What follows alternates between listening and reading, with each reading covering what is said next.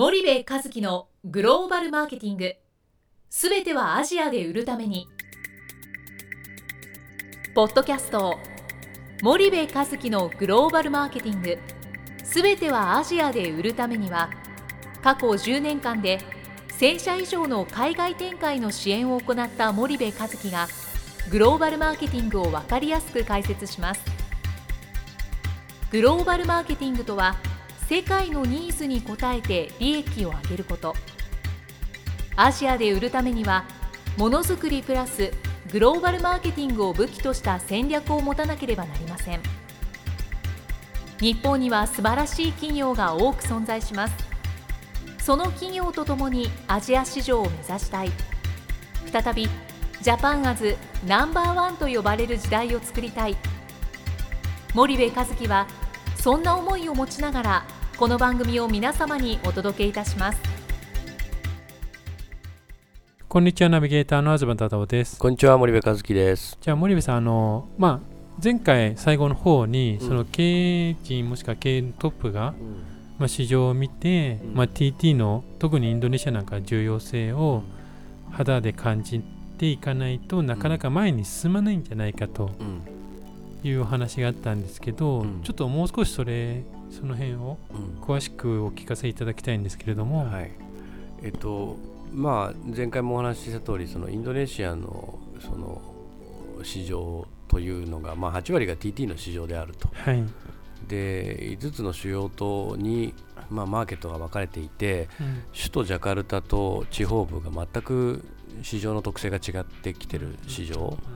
でそんな中で TT をいかに攻略するかが、企業がそこで利益を上げるための非常に重要な、ポイントですよと、でこの TT の攻略には複数のディストリビューターを活用していかないといけないっていう、こういう問題がある、でそんな中で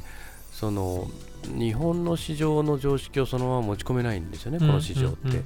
でそうすると企業の中でジャッジをする人間、つまりは経営のトップもしくは海外担当役員が、その市場を実感値で理解してないと、その TT を推し進める戦略とか、複数のディストリビューターを同時に活用していく戦略とかっていうことに対する、ジャッジができないですよね。で日本企業ってどこの国の企業もそうですけど、トップが右だったら右に進むわけじゃないですか、組織っていう、でそうすると現場が右だって思ってるんだけど、それをトップがいやいや左なんじゃないのと、 MT でしょ、みたいな、いやいや TT なんですといやいや MT です、みたいなね、なんかその無駄な押し問答、これがやっぱり非常に多くて、僕はトップがやっぱりこの市場を見て理解しないと、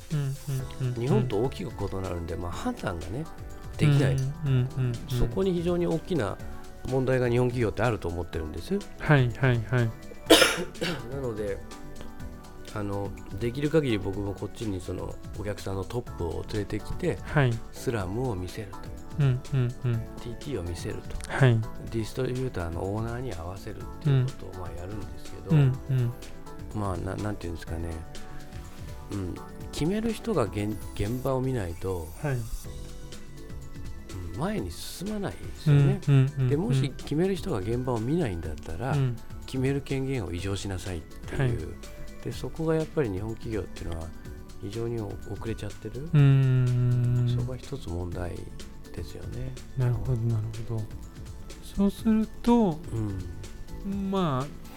そうした上で、結構現地にいる人からしても、TT をやるには大変だみたいな、やっぱりそういう頭があると思うんですけど、その辺をやっぱトップが決めていかないと、なかなか前に進まないんじゃないかっていうことですかね。だって MT の数が3万点で、週販だいたいどれぐらい売れるかも分かってるわけじゃないですか、そうすると年間の売り上げなんて計算できるわけですよね、かたや TT の数が280万点あって、その280万点のうちの、例えば分かんないですけど2割3割を取っていくっていうことを、もうすごく大変で、時間がかかるわけじゃないですか、そうするとインドネシアの戦略なんて短期で立てちゃダメで、中長期で絶対立てないといけないわけですよね。でそのジャッジを現場見ないでどうやってやるのっていうのもそうだし、じゃあその280万点を獲得する上ではディストリビューター1カ国1代理店とかってやってる場合じゃないわけですよね、はい、サブディスまで使ってマイクロマネジメントしてやっていかないと、280万点なんて途方もない数ね、はい、配下できないわけじゃないですか、うんうんうんうん、だからそういうことをトップが分かっ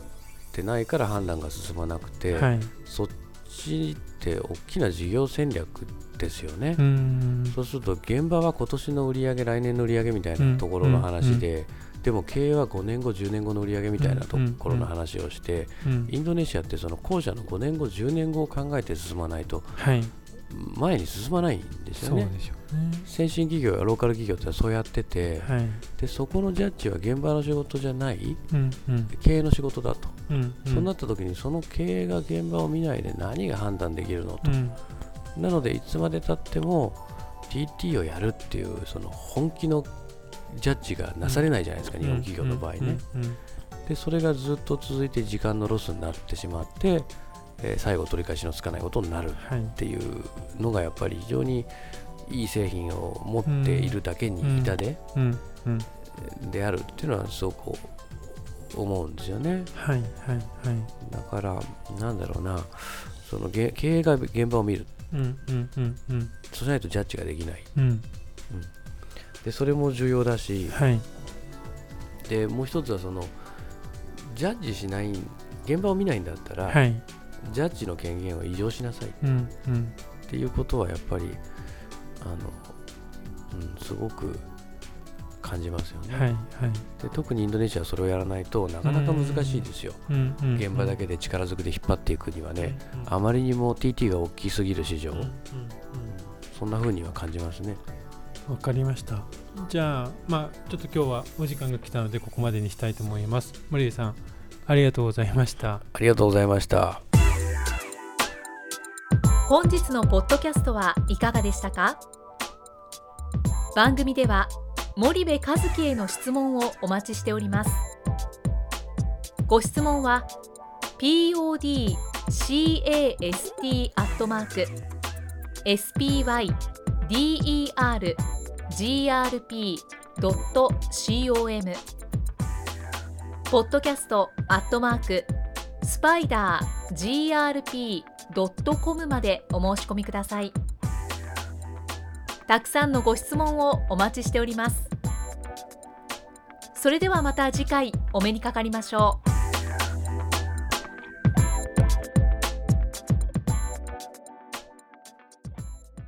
森部和樹のグローバルマーケティング。この番組はスパイダーグループの提供によりお送りしました。